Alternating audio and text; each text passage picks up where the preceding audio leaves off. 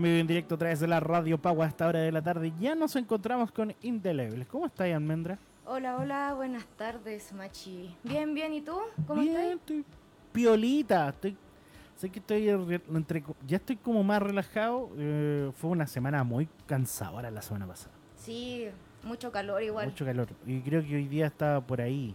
Sí, Mi- a mí hay algo que me carga del verano, es el calor. ¿no? Me gustan las noches del verano. sí, a mí igual. Tampoco, no me gusta el calor y no es una muy buena época para tatuarse tampoco. Claro. La gente suda mucho, se va a la playa, después no se cuida. Tatuajes ilegales en la playa con tintura de... Oh, no, por favor, eviten eso, chicos. Oye, eso es intoxicación, pero brígida, po, weón. Sí, o sea, nunca le crean a un tatuador que diga eh, la- la- el agua de mar es buena para sus tatuajes porque es una mentira, no lo hagan, por favor no lo hagan. Lo ideal es que no se acerquen a la playa en dos semanas cuando se tatúan.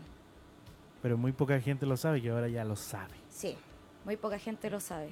Hoy, hoy día vamos a hablar de la historia del tatú en, eh, en nuestro país, ¿o no? Claro, sí, eh, les quería contar un poco acerca de, de la historia del tatuaje. para mí es un tema súper interesante este porque eh, no mucha gente sabe que aquí el tatuaje igual era desde la época precolombina. O sea, en la zona centro no era tan, tan em, común porque los mapuches no se tatuaban, pero en el norte, con la influencia de los incas, sí había tatuaje.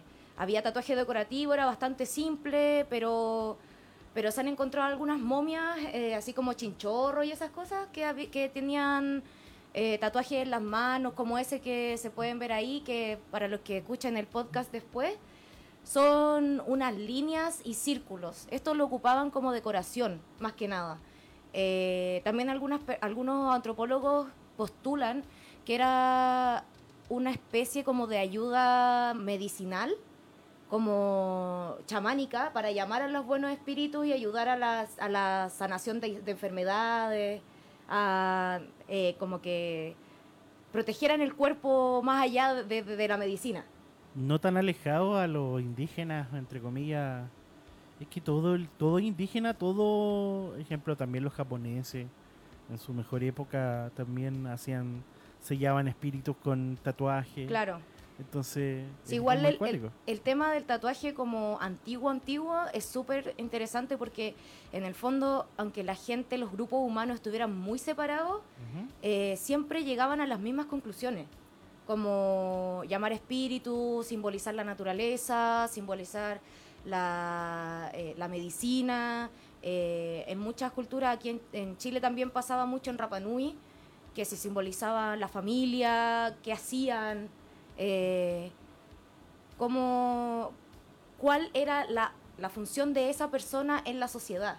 Ahí en Rapa Nui era bastante significativo eh, todo el tema del tatuaje. Como líder de tribu, así como para Claro. definir quiénes son los que mandan. quiénes son los que mandan, quiénes son los que cazan, quiénes son los que pelean, esas cosas. Oye, cuático. Es súper cuático. De hecho, había una ceremonia una vez al año donde los niños que ya estaban empezando a tatuarse, porque se empezaban a tatuar muy chicos, como a los 14 años, eh, tenían que hacerse las piezas completas del cuerpo. Y cuando ya terminaban, el, como el jefe de la, de la ciudad se reunía a todos los niños y decidía cuáles eran los mejores tatuajes y cuáles eran los peores. Y a los peores los castigaban Guau. los tiraban a una cueva una, un año. Así como no los puede ver nadie. Están alejados de la sociedad, castigados en una cueva. Así era. Y ahora hay tanta Así- gente. Así debería ser ahora. Uf, hay tanta gente que tiene tatuajes tan feos. Podrían estar Oh. encerrados en una Oye, cueva. te puedo un contar una historia. Mi Sí. hermano se hizo un tatuaje del nombre de mi mamá y de mi papá, ¿Ya? pero en el colegio y estaba curado. Oh, no. Entonces cuando lo pillamos, porque el tipo no, no, no se sacaba la polera para bañarse, lo y lo pillamos, pues ya, este, ya con 20 años, él tiene ya 26. ¿Ya? Y le decía, weón, ¿pero qué es esa weá? Yo le decía, no, que lo que pasa es que estaba en un carrete, tenía un amigo que tenía una máquina para hacer tatuaje, me salió gratis. Te salió, te salió horrendo, ¿cachai? Uf, es que no le salió gratis, le salió para toda la vida una cuestión horrible. Claro. Eh, es muy normal, en ejemplo, en gendarmería, algunos gendarmes se tatúan. Se tatuaban en su entonces. Esto, una historia sobre quién es el que manda menos, quién es el que manda más. Sí, o sea, también hay toda una historia en el tatuaje carcelario. acá en Chile igual no hay como una cultura tan tan rica de tatuaje carcelario como por ejemplo en Rusia o en Estados Unidos. Pero igual habían algunos tatuajes que simbolizaban ciertas pandillas, que simbolizaban como algunos eh, estratos dentro de, de los ladrones o dentro de los mafiosos, entre comillas, porque acá en Chile no hay mafia, pero el, el poco crimen organizado igual tenía algunos códigos eh, y, era como muy estigmatizado ante el tatuaje. O sea, digamos, hace unos 20 años, si alguien estaba en la calle con tatuaje, se los tendía a tapar. Es cuático eso porque no ha pasado mucho. ¿Estáis fijado que, claro, pues, una so- sociedad, yo me recuerdo a finales del 2000, hace 20 años atrás, que yo tenía un amigo que tiene tatuado gran parte de su cuerpo. Y él en el 2000 tenía dos tatuajes muy pequeños.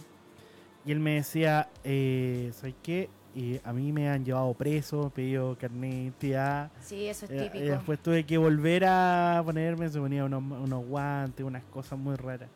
Pero ahora ya no es como principio de, sospe- de sospecha si tenía. sospecha, sí, no para nada, pero es que igual hay que entender que a principios de siglo, o sea, 1990, finales de los 90, principios de los 2000, igual todavía existía ese tabú de que los solo los, los criminales convictos y las prostitutas tenían tatuajes. cuático, weón. Y no ha pasado tanto tampoco. No ha pasado para nada tanto, o sea, ahora igual ha, ha evolucionado mucho el tatuaje. Claro, porque ahora se considera como un arte, una disciplina. Sí, po, y, y también tiene como toda esa evolución del, dentro del arte, porque igual antes pasaba mucho que los tatuadores estaban solamente en galería, eh, hacían de todo, así como cosas rápidas, con el típico eh, flashbook que tenía puros diseños tradicionales, decía ya quiero esta rosa y te la ponían y chao. Claro. Y el típico Mickey Mouse, el, el, el delfincito. Estos tribales que son muy de, de talla, pero ahora. Porque ahora son súper talla un tribal de el, esto. el tribal de los 90. Claro. Yo he tapado tantos de eso, tantos de eso. bueno, y a mi papá le pasó una talla así porque, bueno, yo soy de familia de exiliado político. Y mi papá vivió hasta como los 18 años en Europa y de puro rebelde se hizo algunos tatuajes que estaban en las partes como del, del pulgar, en la mano. Y ese tatuaje es típico de acá de una de las pandillas que estaban en la cárcel. Justo, era como un círculo que no se veía muy bien lo que era. Mi papá tiene así como una cuestión celta, pero se veía muy como el círculo de los tipos que, que asaltaban, entonces todos arrancaban de él en la calle. Chuta. Sí, era acuático. Eh, nunca se lo tapó, sí, todavía lo tiene, pero, pero sí tuvo mucho drama porque además tenía piercing, tenía tatuaje en una época como finales de los 80. Pero fíjate en Europa, ¿en qué parte de Europa vivía tu viejo? Vivía en Bélgica. Ya, pues claro, cáchate que nosotros está súper mil años luz. Uh, sí, todavía, o sea, aunque hemos avanzado mucho en el mundo del tatuaje, todavía hay muchas diferencias, están mucho, mucho más adelantados, sobre todo por lo que hablábamos el capítulo anterior, de que la gente como que pide más la cosa artística. Aquí todavía estamos en la, en la etapa de, de que la persona ve el diseño en internet y lo- se lo quiere hacer exactamente igual, Claro. como, como ese tipo de cosas. Oye, ¿te puedo leer comentarios? Sí, sí, dale. Ramiro Ávila, aguante, Alme, dice Marle- eh, la Marlene Quintanilla, eh, aguante, eh, ah no, esto es grande hermana. Eh, Ramiro nos dice, en la cárcel o en, en algunas partes que hacen, que te hacen un uno por cada vez que te meten preso, onda un pinto en la mano, una pinto en la mano Sí. derecha, así, y cada vez que te meten preso, otro punto en la mano de, derecha. Ah, cada vez que te van metiendo preso, Sí, te van poniendo puntos en sí, las manos. sí. Es como la, la contada. Claro. La contada de cuántas veces entraste. Y de hecho, bueno, hay también como muchos símbolos que no sé, no estoy segura si aquí se, se, se ocupan tanto, pero a mí me interesa mucho esto del, del tatuaje carcelario. Es como un Claro. fetiche que tengo yo. y Claro, porque igual no se ha identificado todavía cuánto, cuántas tribus, cuántos... Claro, pero yo, yo he, le- he leído bastante como literatura al respecto y hay un libro muy bueno que se llama como Enciclopedia del Tatuaje, que es una recopilación de tatuajes carcelarios de eh, convictos de la Unión Soviética, como estos tipos que no querían trabajar y los llevaban a Siberia, así. Hay muchos tatuajes políticos, cosas así, pero había uno que a mí me llamó mucho la atención, que es la rosa con un cuchillo y como eh, alambre de púas y eso significa que esa persona cumplió los 18 años en la cárcel. Eh, es Ah, una cosa súper simbólica. También está el típico como los, los cuatro puntos con un punto al medio, que es como que siempre está ahí encerrado. Es la simbolización de la cárcel. Eh, si, si no quieren hacerse, o sea, si no quieren que crean que son convictos, por favor no se hagan estos, estos diseños. Eh, eso. O, o bueno, y si pueden hacérselo, háganselo. O sea, si quieren hacérselo, el típico que ahora pro- podría estar muy de moda son los tres puntos, que es como fuck the police. podría ser, eh, es un tipo de ACAP. Son tres puntos como en, en un, en un triángulo. Claro. Es el símbolo de, de, de, the police. Que cuático como también se, se ha creado una cultura que no es una cultura tan nuestra, entre comillas, de, de- que no era tan nuestra a base del estallido social. Muchas personas se están tatuando parte de- del mismo, ¿cachai? Sí, y es eso, cuático y- eso. y eso igual es como igual lo encuentro muy simbólico porque el tatuaje el tatuaje para mí al menos para mí no sé cómo, cómo lo verá la gente es parte del simbolismo de la vida ¿cachai? de querer dar a- querer poner algún punto a- hacia el recuerdo con el tiempo porque vamos envejeciendo y claramente no vamos siendo- no, no somos los mismos después y el recuerdo a, a tener algún tatuaje eh, sigamos con las imágenes que nos trajiste. Eh, estamos en Indeleble a esta hora de la tarde. Bueno, como entonces al principio como de, lo- de los 2000 o finales de los 90 empezaron a salir como tatuadores nuevos que estaban en las galerías, que estaban trabajando con mucha gente. Entre ellos está Marlon Parra, que es un sujeto muy conocido en el mundo del tatuaje, porque es el tatuador de la famoso, de los famosos. Tatuó al Chino Río, tatuó al Mauricio Pinilla, eh, a todos esos personajes que, que por ahí vemos con tatuajes. La mayoría se han hecho con el Marlon Parra sus, sus tatuajes. Eh, estos, estos tatuadores antiguos igual tienen, son como, entre comillas, una raza. O sea, tienen todos como un estilo muy parecido.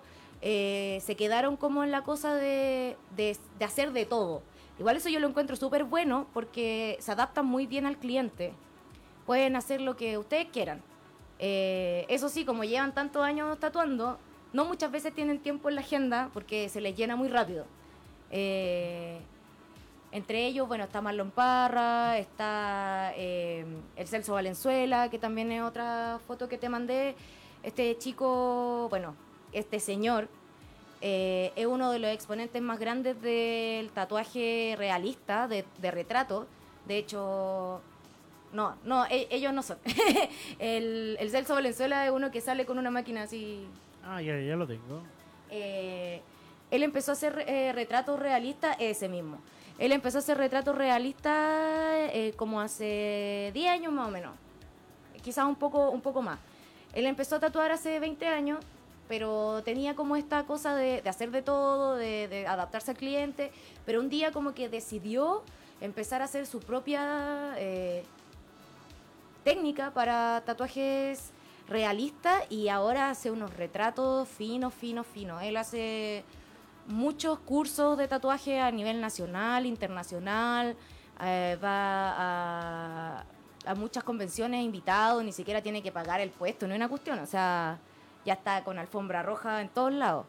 Eh, yo tuve el agrado de conocerlo en una convención en Uruguay y, y en verdad como que estuvo tatuando todo el día unos retratos hermosos. Si quieren hacerse un retrato realista, realista, a color, yo les recomiendo el Celso. Eso sí, no piensen que les va a salir barato, porque este caballero igual tiene su, su fee bastante alto y, tiene como la agenda un poco llena. Y la otra foto que había mostrado, ellos son el Sebastián con el Alejandro, Sebastián Palma y Alejandro Tillería, que también han estado en la escena del mundo del tatuaje desde hace bastantes años, hace más de 20 años tatuando. Eh, ellos son mis compañeros de estudio, eh, los he podido ver tatuando en vivo muchas veces porque trabajamos juntos y, y son de los, de los tatuadores que se adaptan al cliente. Eh, Bueno, el, el Sebastián, que en la foto, si ven el, el streaming, es el que sale con la llave en el hombro, con la polera negra. Eh, él es más como old school, porque empezó mucho con la onda que, se llevaba mucho en, hace 20 años, que los tatuadores se relacionaban bastante con la cultura del punk, del rock, de los rockabilly. Él era punky, era punky con moica, así como muy rebelde. eh, empezó a tatuar desde que era muy chico y después cuando, cuando empezó a contar los 20 años, que yo creo que lleva más tiempo tatuando, fue cuando puso su estudio que se llama Hot Rod. Eh, pero él me, me ha contado que él tatuaba desde que estaba en el colegio, así como con máquina con máquinas hechizas, hechas con motores de Walkman. Qué cuático eso, ¿cachai? Sí, totalmente artesanal. Igual hay muchos lugares que siguen haciendo eso. Yo u- eh, hay algunas veces que voy al norte eh, a una ciudad que se llama Montepatria. Saludos para allá si es que están escuchando. Y allá es muy común eso, que los tatuadores tienen, tienen máquinas hechizas. Eh, a mí igual me, cuesta un poco, entre comillas, tatuar allá porque tengo que bajar caleta los precios, están acostumbrados a otra cosa. Eh, pero, pero sí, pues como que ellos están, es- como que los tatuadores que, que viven allá se tienen que hacer sus máquinas porque también es muy difícil que lleguen los materiales. Eh, ahí tengo un amigo que tiene una, una tienda, un grow shop, y ahí también vende insumos de tatuaje y de piercing y cosas. Y el, este pueblito que te estoy contando está en la cordillera. Así como que es tan chico que en Google Maps no salen los nombres de las calles. Así, así de chico.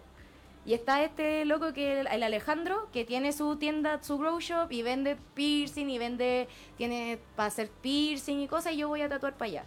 Eh, pero es la única tienda de tatuajes que existe ahí, po. Claro. Es la única. Eh, Y además debe ser súper longeva. sí, sí, o sea, ya llevan como unos 7 años por ahí andando. Caleta. Sí, harto. Eh, bueno, y el- al principio el tatuaje aquí en Chile era así, o sea, porque la verdad no llegaban materiales. En los 90 no llegaban materiales. Mucha gente tatuaba incluso con tinta china. Es una cuestión impresionante. Yo, mi papá me contaba que mi papá es artesano y él trabajaba en, en ferias artesanales y tenía algunos vecinos que eran tatuadores. Me contaba que ocupaban tinta china reducida con, calor para tatuar a la gente, así como un poco más espesa y, y chao, y eso era. Y, y antes la gente tenía que soldar las agujas que se ocupaban para tatuar.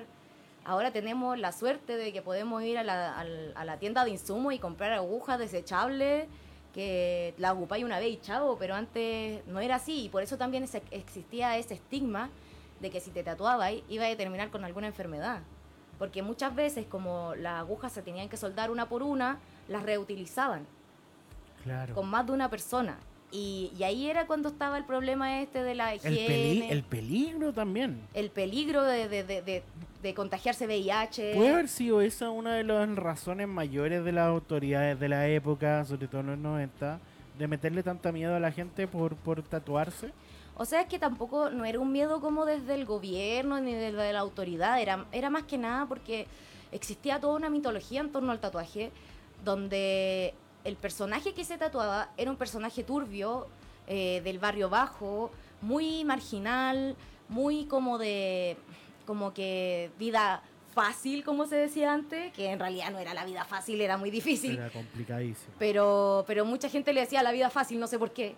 Eh, y, y- y existía toda esta mitología que, que una vez que tú tenías un tatuaje te transformabas inmediatamente en este ser oscuro y, e- y desconocido. Mi, o sea, yo tengo la, la talla de que cuando empecé a tatuar, mi abuelita me, me dijo que me iba a enfermar por yo tatuar. O sea, como que todavía tenía ese estigma. Ahora ya no. Las últimas veces que he visto mis tatuajes nuevos que tengo yo, me ha dicho, ah, sí, están bonitos. Pero al principio, pucha, no le gustó nada la idea, pues. Claro. es otro, otro pensamiento, otra cosa. Igual, mira, suponte la, la legislación que hay aquí en Chile de los tatuajes términos como de salubridad es bastante antigua. O sea, todavía no hay como un recambio de la ley. Eh, en ese sentido, igual como que eh, a nosotros los tatuadores como, como que nos ayuda un poco porque no tenemos que estar así como tan rígidos. Yo igual soy súper súper limpia en el sentido de trabajar y todo. Por otro lado, es una arma de doble filo, porque hay algunos tipos que no son tan limpios, gente que no es tan limpia y, puede haber algún tipo de infección, como ha pasado, ha salido en las noticias, que hay gente que se le ha infectado los tatuajes por mala manipulación y cosas así, ¿cachai? Eh, pero antes sí que sí, no que no había nada, ninguna, ninguna regulación, o sea, la gente no tatuaba con agujas recicladas, tatuaba sin guantes, eh, en un bar muchas veces llegaban los tipos como con su maletita de tinta de no sé dónde, con sus agujas soldadas y tatuaban en el bar ahí mismo, así como en la mesa del bar. Igual Eh, choro, pero, pero claro, para un, para un contexto histórico Sí. se puede encontrar choro, pero en la actualidad ya... No, yo no me haría un tatuaje en un bar. No, yo tampoco. No, no, sobre todo porque muy probablemente te- me, me sanaría horrible. si es que no se me cae el pedazo de piel. Pero sí, pues ahora igual ha avanzado mucho, mucho el mundo, la, la cosa del tatuaje aquí en Chile. Existe regulación, existe como esta cosa de la exigencia de, de la sal- sanidad en los estudios de tatuaje. Eh, antes no pasaba eso. Yo cuando fui aprendiz, eh, mi maestro, por así decirlo, el, el Erasmo, se llama Mala Muerte. Se- su, su nombre es Mala Muerte porque él ocupaba agujas recicladas ¿Ya? en su inicio. Él me dijo, así como, sí, yo tatuaba a todos mis amigos con una aguja, así, y, y- y le pusieron Mala Muerte por eso. Ahora ya no, obviamente. Claro. Ya no, y de hecho él siempre me decía, tenéis que ocupar una aguja limpia, como aunque sea tentador, y era como, no, hermano, aguja limpia, por favor. no, no, no es debido.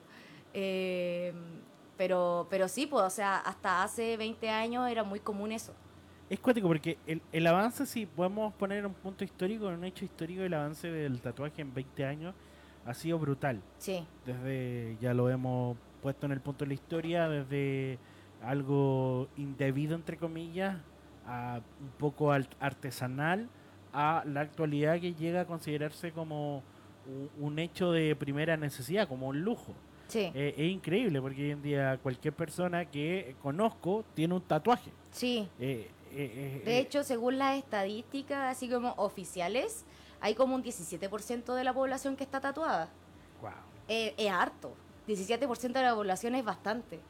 Eh, y, muchos son como desde, empiezan a tatuarse desde los 14 años, aunque sea un tatuaje, y yo he tatuado gente desde, desde artista hasta médico, abogado, así como ya, todos tienen tatuaje. Igual encuentro eso muy bacano, o sea, yo creo que si en algún momento hay un político muy importante que esté tatuado o alguien influen de, de- como de influencia real, no sé, de la tele, suponte, que esté muy tatuado, la gente va a empezar a ver los tatuajes ya mucho más normales, porque todavía hay un poco de tabú al respecto. Claro. No hay que no hay que negarlo, o sea, la gente igual te mira raro cuando tenéis muchos tatuajes. A mí me han dicho en la calle así como, oiga, ¿por qué se hace eso? Si usted es tan bonita. Mm, Como, pero ¿por qué, güey? ¿Qué- ¿A qué Por- va, porque a me gusta. a qué va tu, tu- Esa mezcla de la gente en querer meterse en la vida Uy, ajena. sí. Es increíble, pero mira, más que eso, más que esas tonteras, me, me- a mí me impresiona porque, eh, como te decía, hoy en día ya no es un excluyente. Eh, me acuerdo cuando eh, tengo un amigo que ahora está trabajando en un puesto eh, reclutando eh, futuros trabajadores ¿Ya? en relaciones humanas y él me decía, antes, hace unos años atrás, yo no podría haber trabajado en este puesto. Él tiene tatuado gran parte de su, su brazo, Ya. el brazo izquierdo completo. Hasta es increíble, bueno, bueno, ahí después te muestro fotos de él. Y el asunto es que este tipo está trabajando en esa área. Él no hubiese trabajado en relaciones humanas si hubiese tenido No. eh, esos tatuajes. Entonces, a la larga ya como no es un excluyente tener tatuajes en la vida No. común, si quieres tener tatuajes lo puedes hacer igual. O sea, igual hay algunos, hay algunos trabajos que todavía le ponen color. O sea, suponte la- las educadoras de párvulo. Las educadoras de párvulo tienen algunos problemas para tener tatuajes visibles. Más que nada porque los papás como que dicen, ah, va a ser un mal ejemplo para mis hijos. Eh, pero igual, he- suponte tatuados profesores que no le ponen problemas en el lugar donde trabajan y los niños en vez de como, como de espantarse o lo que sea, como que se lo celebran un poco. po. ¿Cachai? Pero- Eh, tatuar a niños es corresponde se puede hacer un tema. Yo prefiero que no, que esperen hasta los 18, Me, por dos cosas espe- especialmente. Primero, porque, bueno, los gustos cambian mucho. En la adolescencia los gustos cambian mucho. Puede ser que un día te guste algo que al día siguiente no y lo aborrezcas y lo detestes y ¿por qué me gustó esta cosa? Y ya tenía el tatuaje ahí que va a durar para siempre y después te va a tener que hacer un cover. Y por otro lado, los niños crecen, la piel se estira y los tatuajes quedan terribles. Y eso no muchos tatuadores lo dicen. Porque están pensando un poco como, ya, la plata, chao. Eh, pero sí en muchas partes que son como cruciales del crecimiento, suponte en las piernas, en la guata, eh, en el pecho, en, en los brazos como el antebrazo, eh, en, en lo que yo le llamo el guayalomo, que es así como atrás de la espalda, la piel cede mucho, sobre todo si te hacía el tatuaje menores de 16 años, después si te hacía un tatuaje que es circular, va a terminar siendo un óvalo, y eso es real, yo he visto eso. Entonces, por eso como que si hay alguien menor de 18 años que me esté escuchando y quiere hacerse un tatuaje, piénsenlo bien, piénsenlo bien, realmente quieren eso para toda su vida, piénsenlo un año. Si o, o esperen a llegar a ser adultos, que no es tanto, 18 no, años. no es tanto, no es tanto. Yo esperé hasta los 18, bueno, mi primer tatuaje fue a los 13 y me arrepiento un poco porque lo cuidé súper mal y está súper feo. ¿Te lo arreglaste o no? No, nunca me lo arreglé, está ahí. Lo voy a dejar ahí porque tiene como valor sentimental. Mm, comprendo. Pero, pero sí me hubiera gustado que alguien me hubiera dicho todas estas cosas. Eh, y el- mi primer tatuaje grande me lo hice a los 18, recién cumplido. Así como cumplí 18 y a la otra semana tenía estaba en el estudio haciéndome el tatuaje. Y, ese sí que no me arrepiento para nada. O sea, desde ahí en adelante ningún tatuaje que me he hecho me he arrepentido para nada.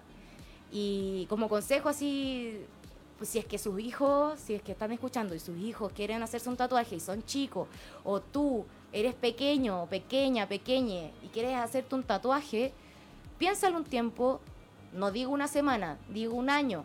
Un año, porque un año es un tiempo prudente para pensar en un diseño de un tatuaje. Si todavía te gusta, de aquí a un año, podrías hacértelo.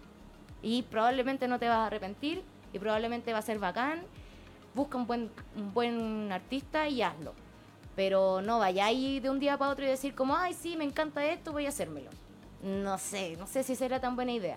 Ahora, legalmente hablando, legalmente hablando, no se pueden tatuar menores de 14 años, bajo ninguna circunstancia. Eh, después de los 14 años, pueden tatuarse o hacerse perforaciones con el consentimiento de un adulto responsable que sea su padre, madre o tutor legal. Eh, en ese caso tienen que ir con el menor de edad al estudio de tatuajes que se va a hacer el procedimiento.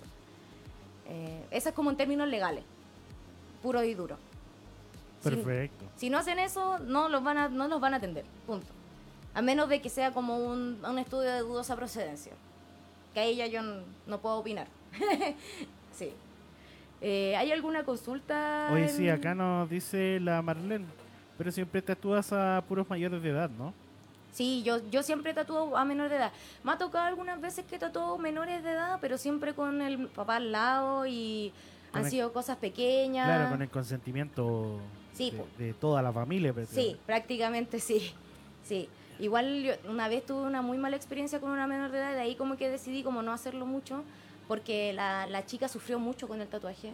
No, no resistió mucho el dolor, así por así decirlo. Claro. Entonces también está eso, que, que muchas veces los chicos eh, sienten que van a poder aguantarse y al final no se aguantan y, y no pueden dejar el tatuaje a media. No, para nada. No. No, no. Sí. Eh, es un tema. Eh, sigamos con las imágenes. Estamos revisando parte de la historia del tatuaje en Chile. Sí. Te pongo la siguiente imagen que vemos a Si tienen alguna consulta, lo pueden hacer al, Al al número. número de la radio, que es el más 562-2929-5264. Pueden Así. mandar un audio, Sí, son mensajes de audio. Todos los ponemos al aire. pueden mandar un mensaje, cualquier consulta que tengan.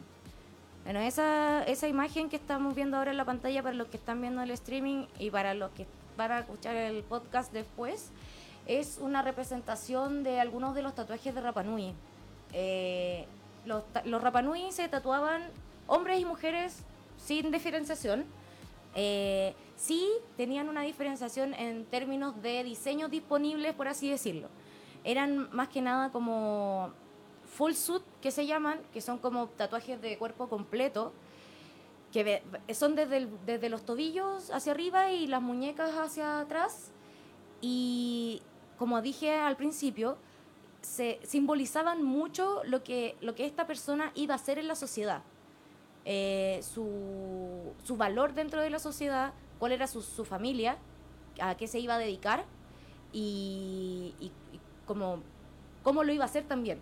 O sea, como que desde muy chico los Rapanui empezaron, como que se, se dividían las tareas y, y decían, ya tú vayas a ser luchador, tú vayas a ser pescador, tú vayas a ser recolector o, no sé, granjero, por así decirlo. Eh, y, a partir de eso estaban los diseños que estaban disponibles para cada persona. Ahora es una pena porque el, tatuaje Rapanui se está perdiendo mucho. Em, por lo que yo he investigado, eh, actualmente en la isla hay como dos o tres tatuadores que hacen tatuajes tradicionales Rapanui. Tienen eh, el recelo de hacerle los diseños originales originales solamente a los Rapanui, a los que son como 100% Rapanui, y tienen unos, unos diseños reservados para turistas por si alguien quiere ir y hacerse un tatuaje, que generalmente es el Manutara o eh, el Manutara por si no lo saben es como el hombre pájaro de Rapanui, eh, no sé, un Moai o algo así, como muy turístico. Y, los tatuajes reales de Rapa Nui, que son como estos con simbolismo y todo, eh, son solo para las personas de Rapa Nui. Solamente para las personas que son miembros del, del pueblo Rapa Nui. Y esto igual, o sea, yo lo valoro mucho porque es una cultura muy rica, es una cultura única en nuestro país. Eh, de hecho, bueno, ellos no se consideran chilenos, estamos unidos solamente por papeles legales eh, Rapa Nui con Chile. Pero sí encuentro que, que quizás podrían hacer un filtro o algo para que esta cultura no se pierda.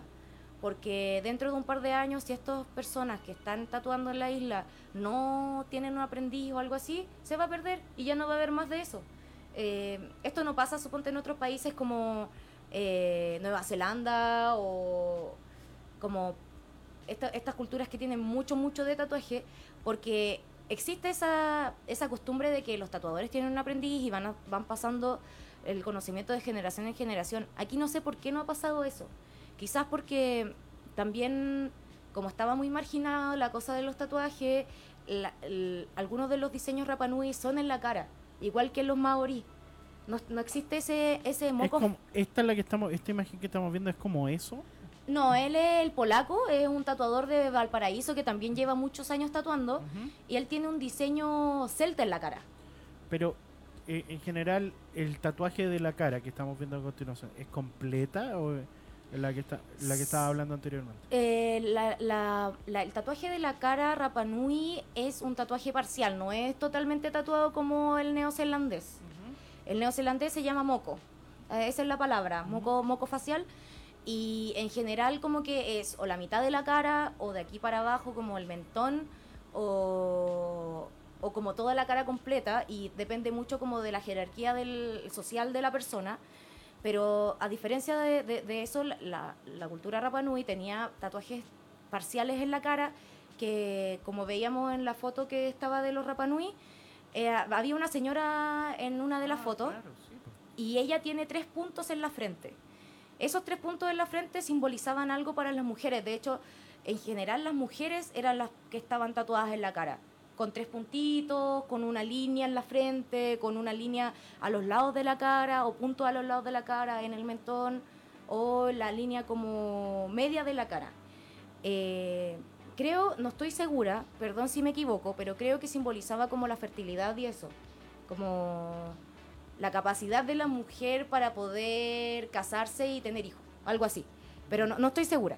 Eh, entonces, como que creo que también el término como de que los Rapanui estén perdiendo esta, esta línea cultural del tatuaje tiene que ver un poco con la marginalización del tatuaje en Chile, porque en, Nueva Zelanda igual, o sea, fueron muy reprimidos los, los maorí en un momento, pero ahora están como en un segundo auge y hay políticos en maoris que están tatuados y van a sesiones de Senado con su moco facial y son súper respetados, o sea, es como debería ser en todos lados. Eh, y aquí igual se perdió mucho en, alguna época y ahora espero que en algún momento empiecen a volver a, a surgir eso, porque es la única cultura en Chile que tiene como historia precolombina de tatuaje. Eh, porque las que estaban en el norte eran más como relacionadas con los incas que llegaron hasta bien, bien al sur eh, en el norte, como hasta la cuarta región me parece. Eh, y era un poco como de influencia inca, no era que los pueblos chilenos se tatuaran. No hay una costumbre del tatuaje aquí en Chile, como precolombina. El tatuaje aquí llegó más que nada por los marinos. Por los marinos en Valparaíso, en San Antonio. llegaban con tatuaje llegaban con los tatuadores en el barco, así prácticamente. Y ahí la gente, las prostitutas, los marinos de, Chile se tatuaban con estos tipos que llegaban en los barcos. Eh, entonces, aquí voy con esto. Que por favor, si alguien me escucha que sea de Rapanui, me estoy yendo así como súper internacional, pero ojalá que sea, eh, interésense por su cultura, interésense por su legado cultural, porque de verdad es un legado cultural súper importante, súper rico y que, que, merece ser explotado. Eh, quizás como que, no sé, háganse un proyecto del Fondart o del, del Fondo de Cultura o algo así y, hagan un curso o un seminario de tatuaje tradicional Rapanui, porque es, es muy bonito, es maravilloso esa, esa, esa parte de la cultura de chilena que está súper invisibilizada eh, súper, súper invisibilizada. Mucha gente no sabe esas cosas. No sabe que los Rapanui tenían tatuajes, no saben que, que, hay una, una, historia en Chile, entre comillas, de esto. Claro. Sí. Eh, es parte también de nuestra historia que tampoco se cuenta ah, ni en los colegios, ni, en, ningún punto. Eh, eh, en un periodo donde también tenemos mucha información, demasiada información, pero no la tenemos tan canalizada y en este programa al menos quedó aquí el registro que para que ustedes puedan llegar y buscar eh, también ese material. Sigamos viendo las imágenes que este, que tenemos eh, del tatuador que se llama, te lo digo al tiro. Eh, no, tú me tienes que decir. El tatuador es este mismo que lo tengo aquí. Él. Sí, él es el polaco. Él es una celebridad en Valparaíso, tiene su estudio de tatuaje hace como también 20 años atrás. Hace puros tatuajes tradicionales y es una de, como de las celebridades tatuajísticas del puerto central de Valparaíso. Eh, igual tuve el agrado de conocerlo, no creo que se acuerde de mí, en una convención. Y sus tatuajes son famosos porque en el fondo el, loco es súper rápido, tú vas decidí súper old school. O sea, si quieren tener la real experiencia old school, vayan con él. Porque tiene las millones de carpetas con millones de flashes de la marinerita, de la rosa, de la águila, del barco con la bandera de Estados Unidos, así como that real shit traditional American. Eh, y mm, es súper simpático también. Y es muy rápido. O sea, yo la, la vez que, que, lo conocí fue en la Summer Inc. de hace como dos años. Eh, el loco en el día hacía como unos 20 tatuajes, así como que yo no, no lo podía creer, era uno tras otro, uno tras otro, uno tras otro, impecable y muy simpático el loco, como si quieren un tatuaje tradicional, vayan con polaco. Su estudio creo que está como en uno de los caracoles en la avenida central de Valparaíso, pero no estoy muy segura. Pueden buscarlo por internet. Eh, me parece que no tiene Instagram porque la mayoría de estos dinosaurios del tatuaje no se manejan mucho en redes sociales. es bacán eso. Sí, es bacán, es bacán. Pero yo como que no lo entiendo mucho porque se, se, se rigen como con otra lógica. Yo... E, con, esa media old school que ya no es tan como de nuestra generación. Sí, totalmente. Como que el boca a boca le llega nomás y si sería, sería y si no, así es, suerte. Así es. De hecho, yo muchas veces me sorprendo con mis compañeros, con el Seba y el Ale, porque mm, su Instagram no son muy conocidos. De hecho, el Alejandro tiene su Instagram privado.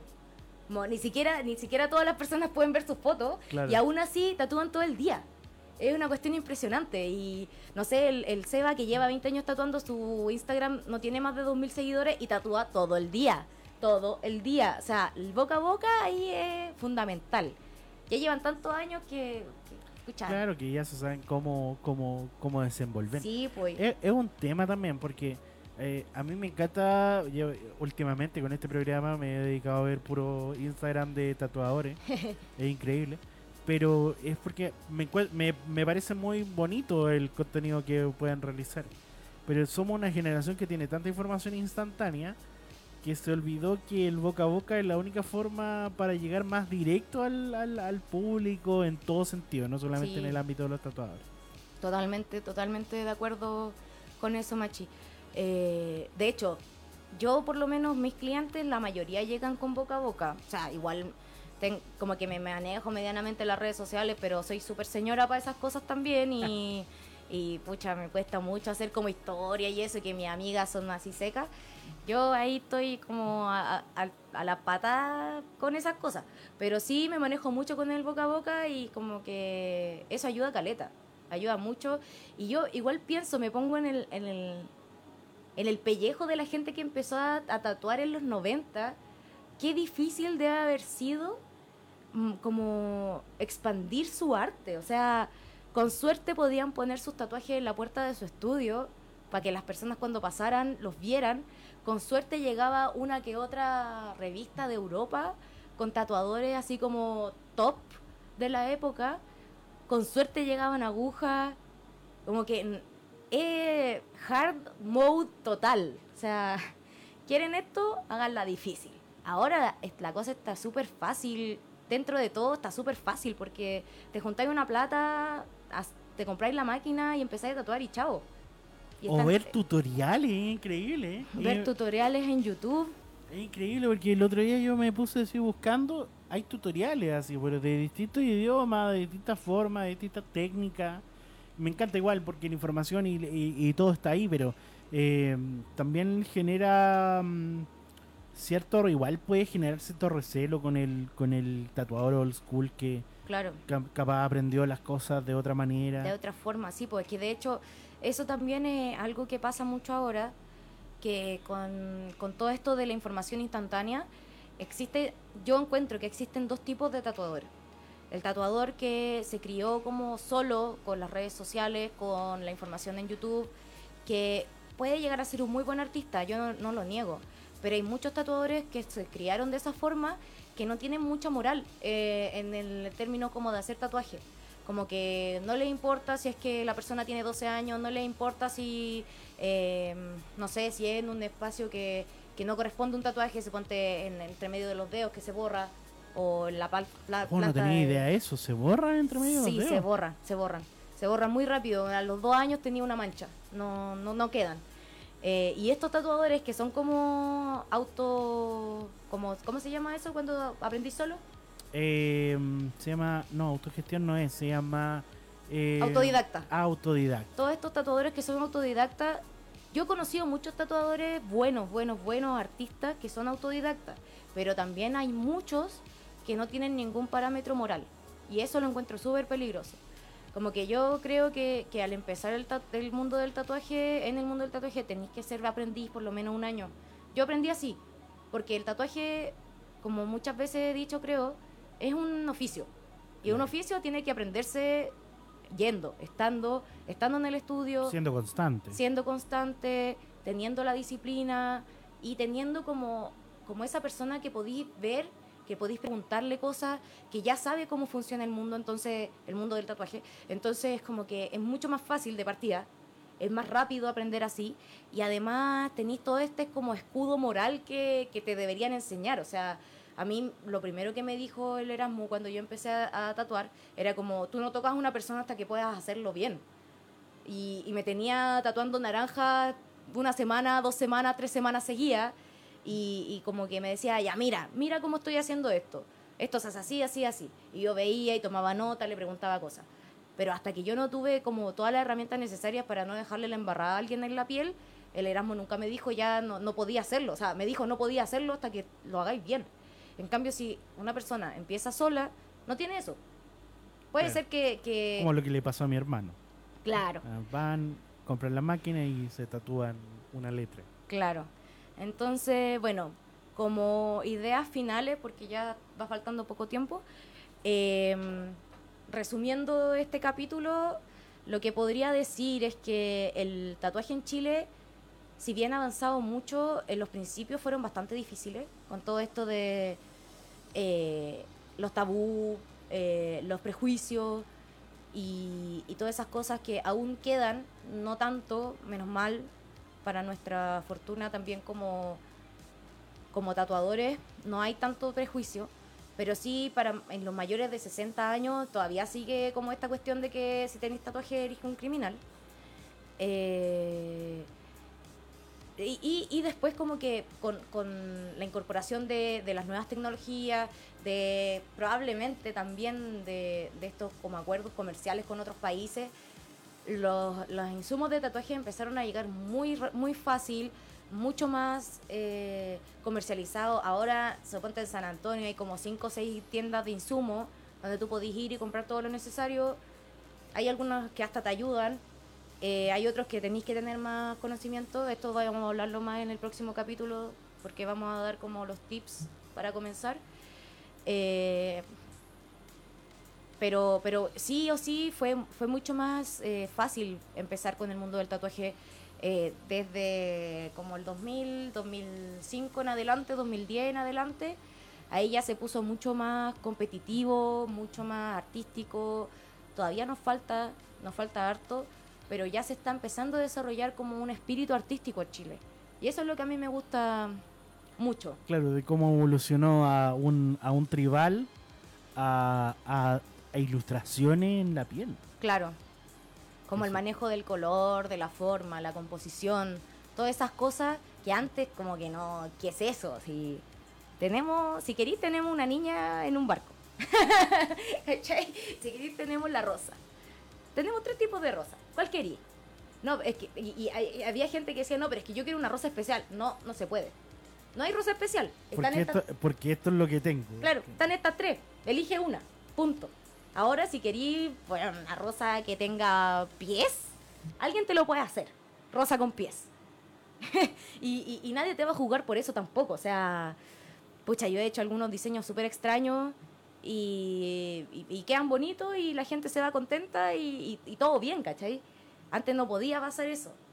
Y encuentro muy importante como el crecimiento que han tenido los artistas chilenos, el crecimiento que ha tenido en la industria en Chile y a mi parecer ahora lo único que falta es hacer comunidad. Hacer comunidad es muy importante. Bueno, eh, para eso está este programa. Sí, por favor, escuchen todos, indeleble. Eh, ¿Hay algún comentario más en las redes, Machi? Eh, te voy a leer comentarios del WhatsApp. Ya. Nos habla. Eh, a ver. Nos habla nuestro amigo de eh, Restobar eh, Picada en Antofagasta, que nos están escuchando en pantalla gigante. Gracias. A esta hora. Están todos comiendo y nos escuchan y nos ponen en la tele. Muchas gracias. Saludos a Antofagasta me gusta mucho Antofagasta, nunca he ido. Em, acá también nos manda un saludo, que tiene un tatuaje, ¿dónde atiende? La típica pregunta, ¿en qué lugar atiende Almendra? Bueno, yo tatúo en Hot Rod Tatuajes, queda en Avenida Italia 686. Eh, como acotación, uh, tatúo solamente por cita.